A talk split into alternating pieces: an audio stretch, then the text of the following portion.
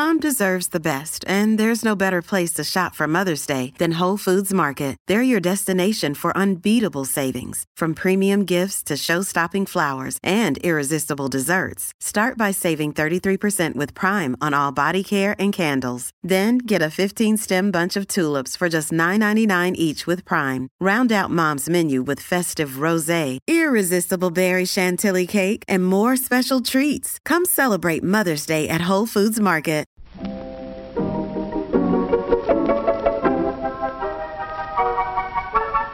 Maybe it's just that you don't know how to use social courtesy. Oh, that's old fashioned.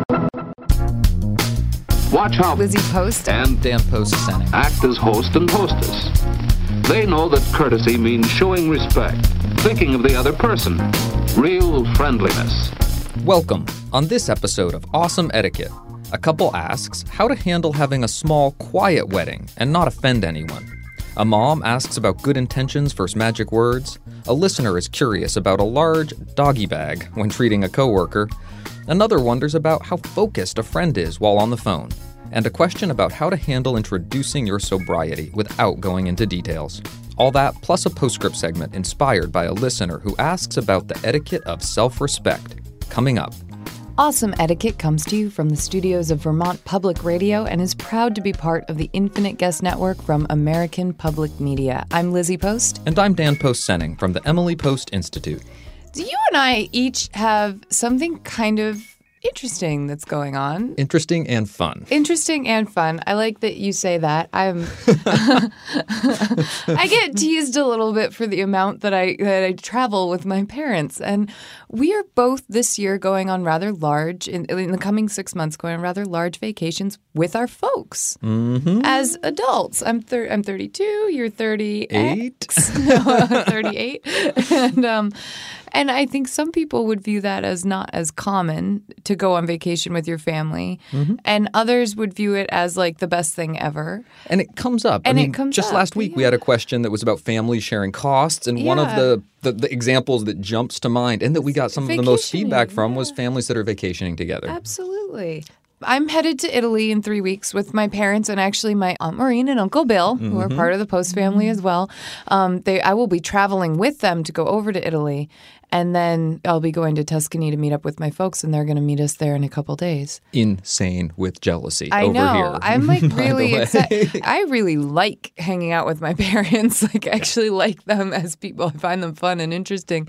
And I've, I've been same with our aunt and uncle. So it's I'm like kind of really looking forward to this. and I would be too. A, a chance to tour northern Italy with Peter Post, who is a a food fanatic. Just Yeah. to, to do sort of a regional food tour with your father. It's fun. Italy is really fun with them on the food front. But what about you? Because you're planning actually part of your honeymoon to spend with with your folks. I am, and and boy, that that sounds a little strange. I was going to say. You might get a little more crud about that than I do about traveling as a single adult with my parents. It's true. Okay, so f- for the record, Pooja and I uh, did did a quick escape to the beach for about a week right after the wedding. Right. Our, our plan was always to do a, a bigger, longer honeymoon to visit her family in Jaipur, and I've never been to India to to spend a little bit of time touring. Traveling, Um, yeah. My parents have never been to India also and are excited about the prospect of meeting some of the family that didn't come for the wedding. A bunch of Pooja's mother's side of the family is is there. There, And they the, the the opportunity to come with us was just too delicious. and frankly, we extended the invitation. We said Right. we'd love to have them. So, this wasn't the parents being like, "So you're going to India?" yes. okay, good. And there's a bit of a precedence. I did a bit of a gap year in college where I spent about 11 months touring in Africa, Sure. and my parents came and visited for a small chunk of that time. I took them around, and it was uh, a foundational event in our lives together as adults. They so enjoyed that trip. And I told my mother before she came, You're not allowed to plan an itinerary. You're my responsibility when you get off the plane for the next two and a half weeks. And just trust me, it's going to be a good time. And and it was. They had a phenomenal time. And this time we, we haven't set a similar rule. Precedent, sure. In fact, we're already working on a joint itinerary because one of the things that we want to be sure to do is to plan our time together, to plan those family visits, to do some touring that we all really want to do. But then also, uh, Pooja and I would like to go to the coast and The spend a little time o- on our own. And Um, so because the nature of this trip is a little different, the planning and the preparation is going to be a little different. I think Sure. that starts to bring in the etiquette idea here a little bit, which is how do you prep for a family vacation that maybe it's a nuclear family, maybe it's with parents, maybe it's with your, Your kids, in-laws, yeah, your or your kids, in-laws. yeah. And I keep coming back to that communication being so important. And whatever um, you're looking for from that experience, that you all coordinate and, and get on the same page as much as possible. And if that's, we're going to have adventure travel. We're not going to have any rules. We're going to stay spontaneous.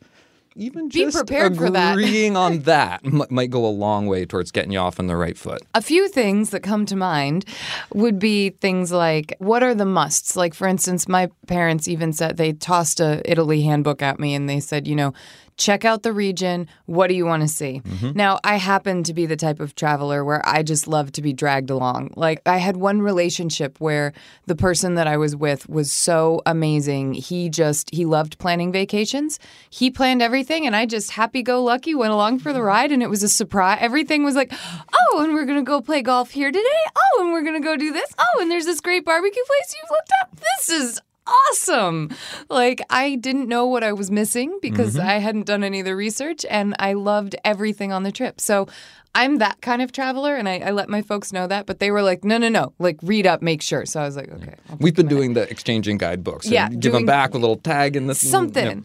And then the other thing is to really kind of figure out what's what's important to you in terms of your daily routine. What can you handle? Ah. Are you the kind of person that can handle I have literally probably walked up to like 25 miles a day in Rome with my mother before because we are walkers. We can just walk and walk and walk and walk and walk and walk and walk and it's crazy. But some people aren't like that. So, what are kind of your daily needs? Where, where do you max out? What do you know about yourself as a traveler? And commun- I think even just communicating those two things, you are like 75%, we're giving it a number, chance better of, I'm actually throwing numbers out there. This is the 75% post guarantee that you're going to have a good vacation. No. Um, but I think that that's, uh, I think it's a good shot once you've said, what are the things that you can't miss? And kind of how do you tend to structure your And day? I bet I've what got have you your got? third. What's the third? Budget. Oh, totally. Be really clear about the budget. So I think those are three things to The keep in mind. Good yeah. pre-planning thoughts as we get closer. Uh, Lizzie will be gone uh, very shortly in the next couple of weeks. The trip that I'm talking about. You're still going to have a fresh show every week. We've been working hard to make sure that happens. Indeed. In the meantime, questions? Questions. All right.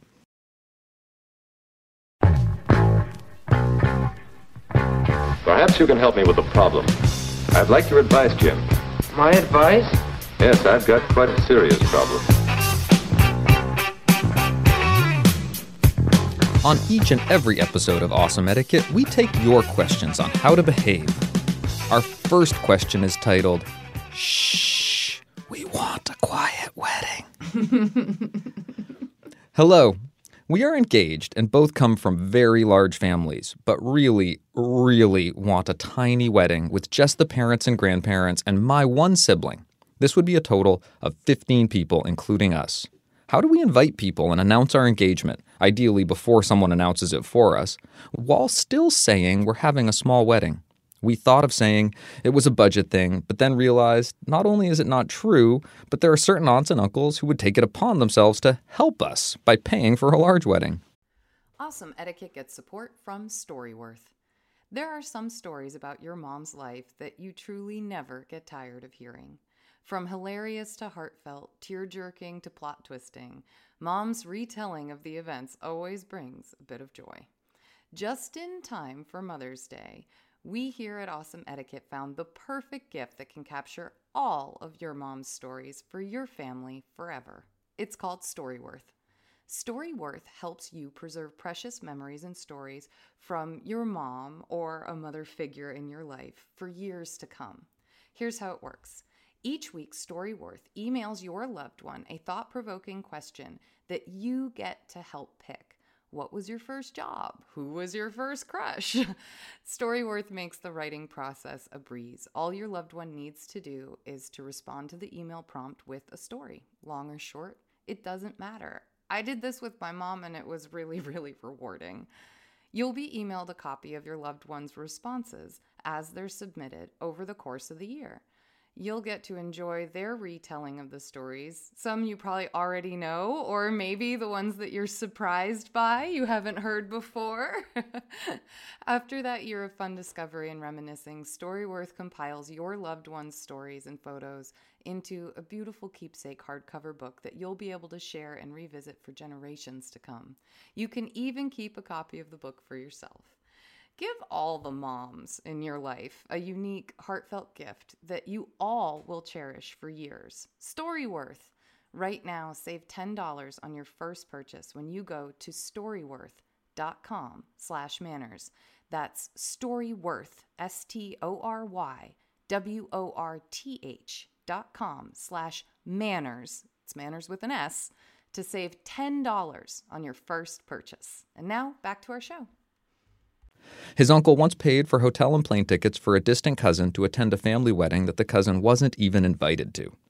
Eloping also sounded excellent until we realized Grandma might actually have a heart attack if we did this, and his mother would be heartbroken. Aww. We're quiet, reserved people and just want something special but tiny, even though we have huge and sometimes overbearing family members. Help! I like this one, and I've got some advice, and Dan has some experience. So, Pooja and I wrestled. We had this exact Yeah. discussion. We both, our instinct was to go very small, and it was so impossible, really, in the in the long run for us personally. But it's a you. valid choice to make, and we really thought about it. So, how should we have done it if we had made this choice? what I think they're getting confused about is that announcing your engagement and telling people the type of wedding you are going to have are two totally separate things. Um, you are going to get a lot of questions, and you can feel them by simply saying, We're leaning towards something very small. But I would say, go announce your engagement. Do that, like you said, before one of your other family members does it for you. So,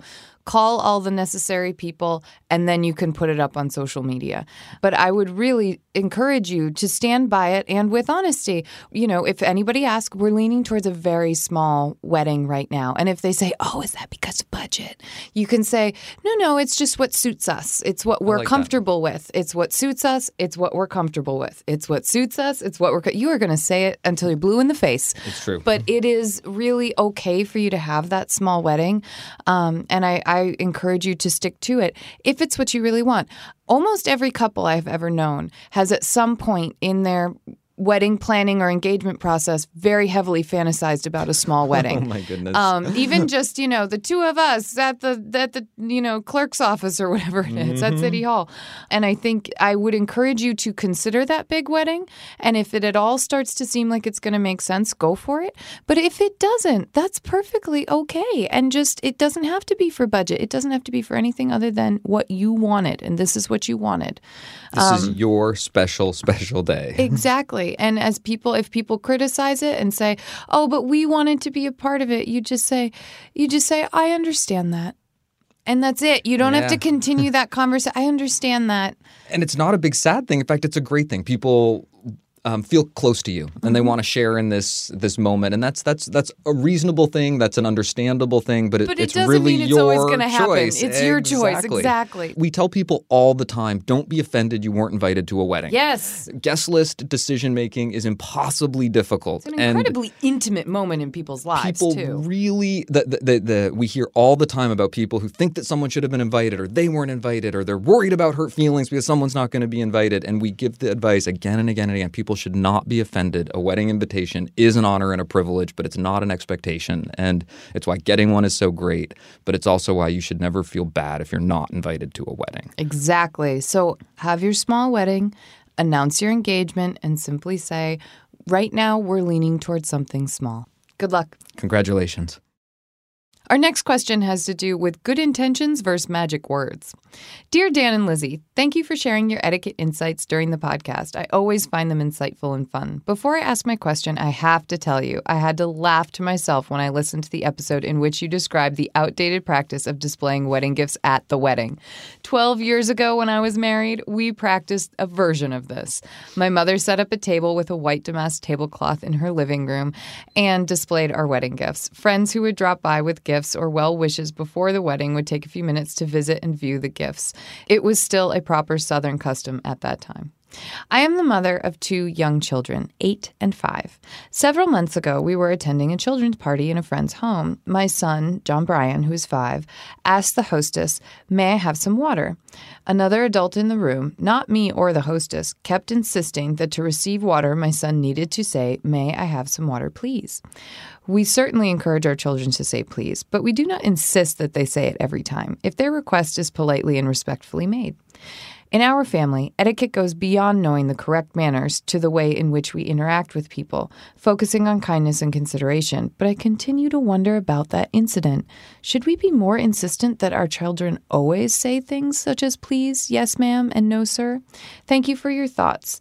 Sarah, Baton Rouge, Louisiana. Hi, Sarah. Who Thanks, dat? Oh, sorry. I had to get it in there. thank you for your question. Also, thank you for sharing the delightful episode about your mother displaying the wedding gifts. It's always fun to hear about um, Traditions. traditions, exactly, and, and how they live on. As far as the question, um, I like the way Lizzie framed this question um, as m- magic words versus intentions. Yeah. And we get this question all the time, particularly when we do our business etiquette training, that your, your intentions are important, and but what's what's really important are your actions and the results from those actions. And we emphasize this again and again and again. A big part of having good etiquette is learning how to make your intentions explicit. And it sounds like you're doing a remarkable job as a parent. Um, and I like the place that you're coming from, where the use of please and ma'am and sir is not just rote. It's not just something that you that you spit out unconsciously. And it's certainly true that in our adult lives we ask for things all the time without necessarily using these magic words. There are ways that you can ask for something that show consideration. Uh, may I have some water? Is is is a reasonable, in fact, grammatically correct way. I know, right? Way to ask for something. For a five year old, that's pretty darn good. A- Absolutely. I can understand watching someone um, doing this kind of instruction with your child and wondering if it was the appropriate time and place. Like Right. I, I could see um, a situation where your your child asks someone for something and they say, "Did you say please?" And maybe the tone starts to be one of of they're doing disciplining or or they're starting to set up a And you're saying not in the like um, like sometimes with little Alexander, for instance, they'll be like, "Did you say please?" And I've almost got a joking, authoritative tone to it. Or do you mean like where they're really like bringing down the hammer, like, "Did you say please?" exactly the way that Which the one? adult in this situation handles it i do think matters and, and would affect the way i would respond as a parent to someone saying this to my child at the same time the heart of the matter you're in touchy ground when you're trying to defend your right not to use magic words and when i first read this question i looked at some of the, the notes Such a great way and to replies put it. Sorry, that's such a great way to put it. I- definitely saw my cousin Lizzie uh, taking the tone of it's such a small. okay, she was being the stickler. It's such a small thing. Give them the please. and no, you don't need to use it every time. But if someone asks for it, particularly an adult of a child, just give them the please, and you're out the door with your glass of water. You know where I look at the difference? I think even if I had children, I would not insist on a please every single time. I'd let some slide in my own home. But I think I would definitely talk to my kids about how, and it might even be something in the car like, hey guys, remember if you're going to ask for something, say please, that you just remind. And I think in those moments, it's always okay when your, your family's kind of out and about to have the emphasis be on making sure the magic words are there. And adults have a tendency, magic words are low hanging, easy fruit that the whole world, your teachers, coaches, uh, parents, you know, friends, parents, that sort of thing, are all going to be in safe territory when they correct your kids on please. Maybe not to the level that this person did it. I think that this person, maybe like as a third party observer, not being the one who was being asked to get the water, probably needed to back off. But I also, I'm never going to feel bad about someone really encouraging kids to use the word please. Mom, sounds like you're doing a great job. I know, right? Keep it up. I love it. Our next question is about my treat for you. Just you. Hello. Recently, I treated a coworker out to lunch who was always crying that she is broke. I took her to a Thai restaurant. We ordered appetizer, entree, and dessert. Not only did she order the most expensive item on the menu, but she also set aside half of each food course on her appetizer plate. When I finally asked her what she was doing, she told me that she was setting aside half of her meal so that she could bring a meal treat home to her mother since they both rarely get to go out to eat. Is it me or was that tacky of her to take advantage of my treat? Geraldine. I, y- you know, it's one of those. Technically, you offered to take her out, um, so she gets to choose to do what she does with her food. But I, I I'm sorry, I'm going to say it. This is tacky. It's tacky. It, it okay. It would be one thing if you and I went out to lunch and it was like my roommate's favorite restaurant, and I just didn't eat half of my entree, so I brought it home and offered it to my roommate for her to have. But that's not the case here. This is like purposefully portioning off food and doing it for each appetizer, entree, and dessert. And I just, this gets into territory of, sh- I think she took advantage of the situation. I think she ordered the most expensive thing, which you never do when someone, technically, you're, mm-hmm. you're allowed to. But it's like the host guest dance. Out of respect to your host, you never order the most expensive thing unless they've encouraged you to do it. I think I think the girl was in the wrong. My advice: don't ask her out to lunch again. So, Yeah, Dan's gonna come. Dan's like dying to get way- in on two this. way- two He's way sitting here. here like, no, because it is. Yeah. It, it is, and it, it, it's so easy to perceive this that way. And if I were giving advice to someone about how to accept an invitation where they're being hosted, we often say, don't do the doggy bag because you want to avoid this impression. Yeah. Uh, particularly true in business situations. If someone is treating you to a meal in a business situation, even if you just are unable to finish your entree and you feel like it's going to go to waste, we oftentimes say, don't ask for the doggy bag to avoid the impression that you're stockpiling food or trying to bring home food on someone else's dime. or even just that food is the more important part of this. or even that food is more important than the relationship building. Yeah. In a situation like this, I, I'm always looking to give the other person the benefit of the doubt and trying to to take. us.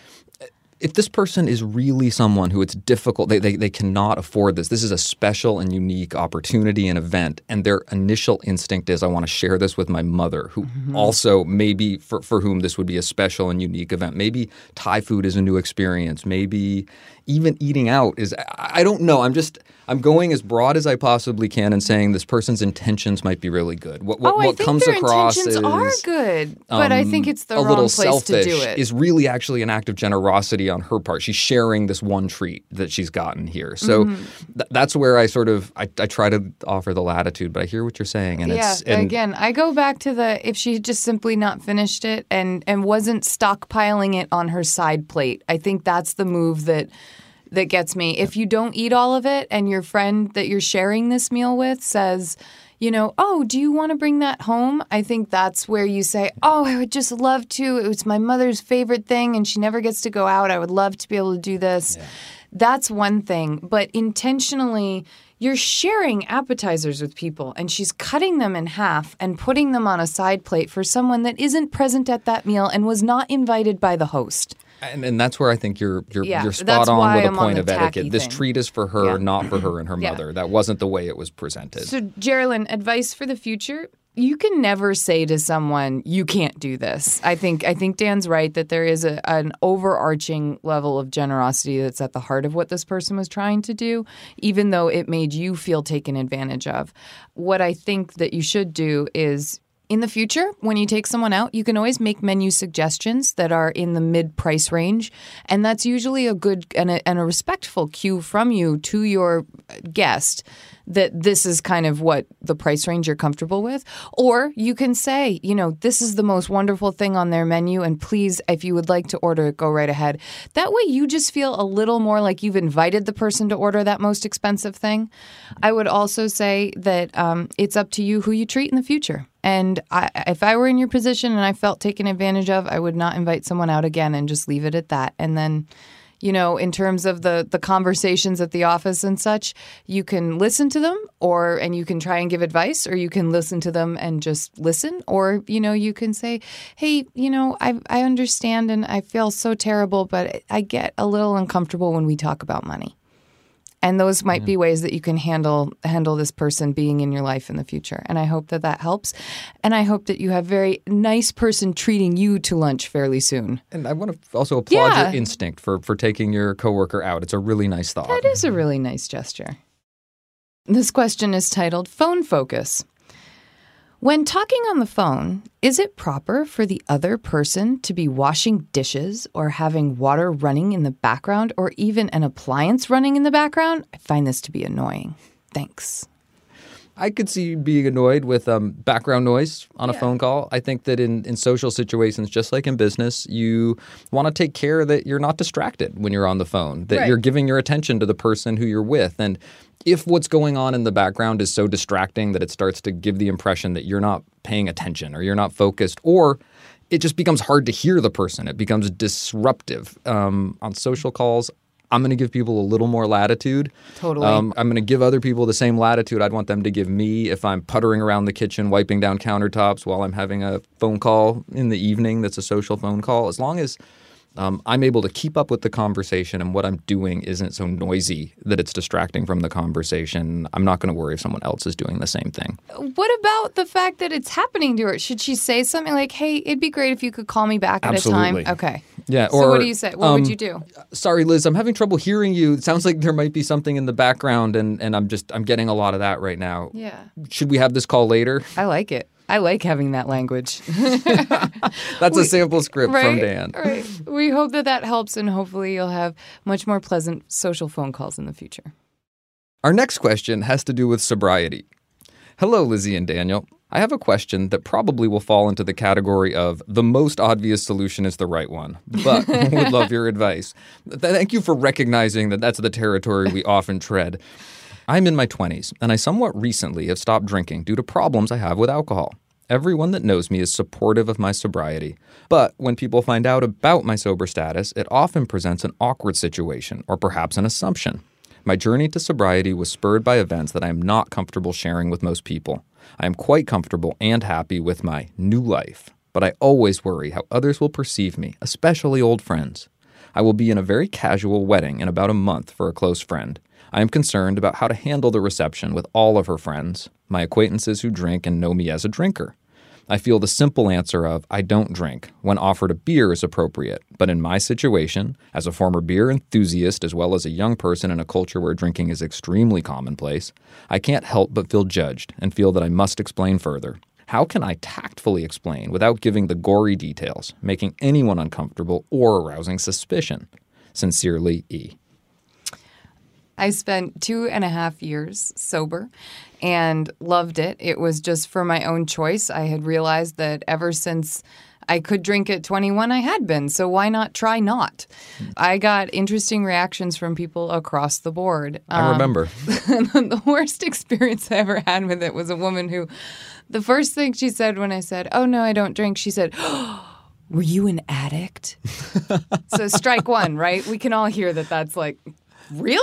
Like, you just bull faced I, I thought you were going to say, Are you pregnant? No, but that came next. Is it because you're pregnant? And I was like, Nope. You want to go for three? And she goes, You are going to lose so much weight. yes. And I was just like, and we're done. Thank you so much for playing tonight. like, just turn and start talking to somebody else. You're going to get a lot of comments, but I think personally, no explanation is needed. Um, someone offers you a drink, you just say, no, thanks, I'm good. Or, I'd love water, thank you. They pry further. Oh, but you're the queen of margaritas. You can say, I know, but I'm making some changes. Or, time to hand the crown to someone else. I'm really good with a ginger ale tonight, thanks. And it's funny how often when you're in control of that answer, people do tend to back off. You get the rare person like I did who went three strikes, and that's the person that you can say, listen, I'm not interested in discussing it tonight. I'm really here to focus on the bride and the groom. She's going to a casual wedding. I think that's the way to play it. Over time, Yeah. it's likely this is going to get easier and easier and less and less fraught.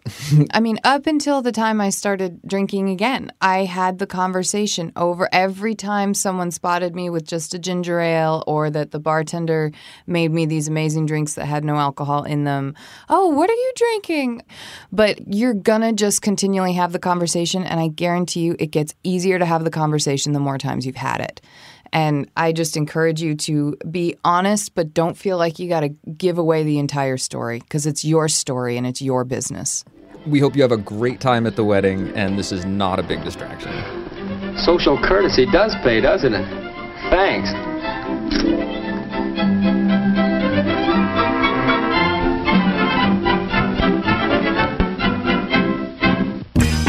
Thanks to everyone for sending in your questions. And remember, we love updates. If we answered your question on the show, or if you have a comment about one of our questions, please feel free to send it in. You can also submit your question to awesomeetiquette at emilypost.com. Leave a message for us on our answering machine at 802 866 0860, or send it in via Facebook or Twitter. Just use the hashtag awesomeetiquette so we know you want it on the show.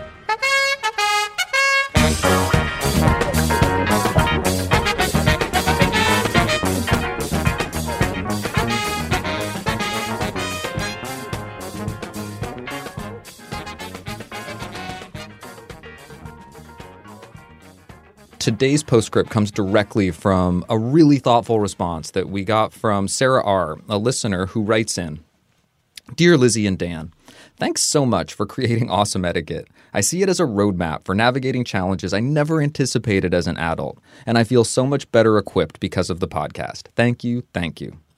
I have a broad question. What are your thoughts on self etiquette? Is there such a thing?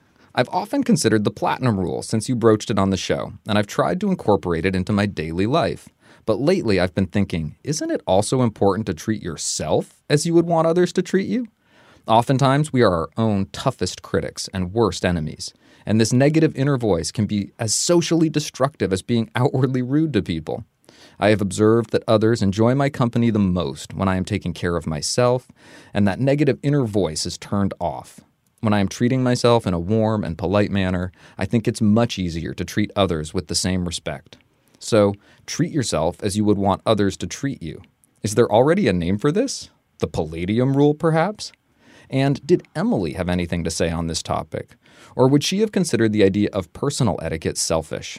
And this is in the note, and Lizzie and I have chose to use this not word because we like it. Unrelatedly, I love hearing you talk about Burlington, which is one of my favorite New England towns. My brother just graduated from UVM in May, and I'm so glad he's staying local, so I have an excuse to go back all the time. Thanks again for AE. It's such a pleasure each week. Best, Sarah. I love it. Sarah, thank you so much. Isn't you pretty that much thoughtful? it's remarkable. and you, you just wrote a postscript. I, She I, did. I We have almost don't very have much to little say. to add, although I want to because you've keyed on what I think is one of the hearts of good etiquette. Self etiquette is um, it's so important. And again, just yesterday, I was doing an interview where I was talking to a reporter and I was describing the phenomenon of how etiquette is the most powerful when it's applied as a lens to look at yourself and your own actions. Yes. It absolutely is. And it's it's absolutely remarkable how effective it is as a tool when you use it to assess your own behavior. Love it. It becomes much less effective when you're assessing other people's behavior. It's it's useful. It's good to notice and see what's working and what's not working for other people, but those aren't people who you're going to be able to necessarily change or affect the way that you look at yourself is so critical and the respect that you show yourself is so critical. My, my mother helped develop our children's etiquette program. And when we teach the principles of consideration, respect, and honesty to children, we have to think about ways to make these concepts real for people. Uh, Real particularly for people that five-year-olds. aren't abstract thinkers yet, people that are very concrete thinkers. And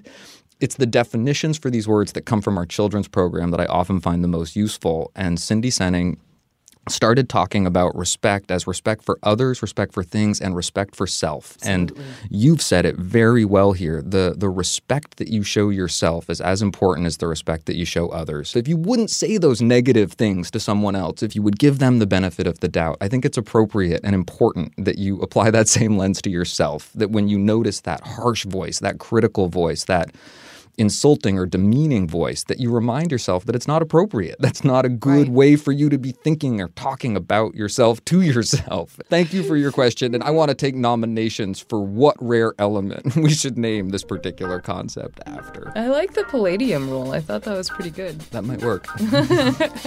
Sarah, thank you again for your question. Um, we really appreciate it. And I hope you continue to enjoy the show. You hear that? She says you're not as rude as you used to be. What do you know? We have two etiquette salutes for you today, and while we are very happy to present you with two, we also are going to request that you send more because we really love them. They are one of the most delightful things to read in my day. And I will tell you, when I am having a bad day, I love going and reading our etiquette salute inbox. I love this first etiquette salute because it happens in real time. In fact, that's how it starts out. Good afternoon. I'm sending you this salute in real time, basically as it's happening. It was, of course, about two weeks ago at this point. But as I'm listening to your podcast, Natch, I commute using public transportation and have all the typical experiences that go along with that. Right this second, I am seated next to a gentleman who is talking on his cell phone. Ordinarily a faux pas, of course, but so quietly that I can't hear a word he's saying. Thank you, Baltimore light rail rider, for thinking of your fellow commuters. Megan. I love the, ver- the enthusiasm with which she has that. And thank you for the real time etiquette update. Keep them coming, intrepid reporters in the field. I know, right? So our second salute begins.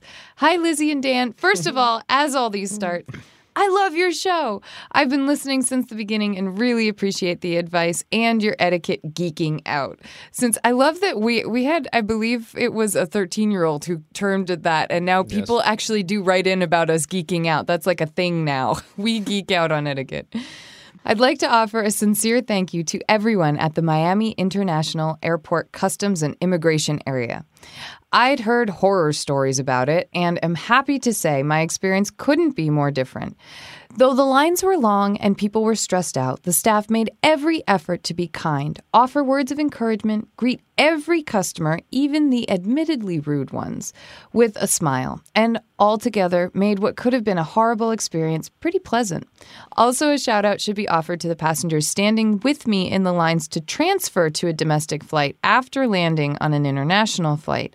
Every passenger was courteous to one another. Several offered to switch places in line with people who were near to missing their flights, and everyone was polite and kind to the TSA workers. A round of applause should be awarded to all in that situation, and I hope others can experience such a pleasant airport experience in the future. Thank you in advance for your advice, and thank you both so much for all your hard work and awesome responses to the questions you feature on your podcast. Very best wishes, Kay. Isn't that nice? Thanks, Kay. That is often a tough situation. It's nice when people are able to see and recognize the good in it. I agree. Well, now, wasn't that better? Look at the effect of a little politeness.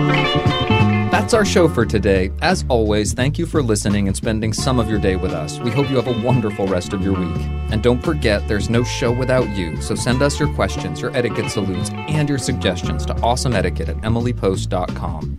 If you like what you hear, don't be shy. Tweet it, Facebook post it, and of course, you can subscribe on iTunes or your favorite podcast app and leave us a review.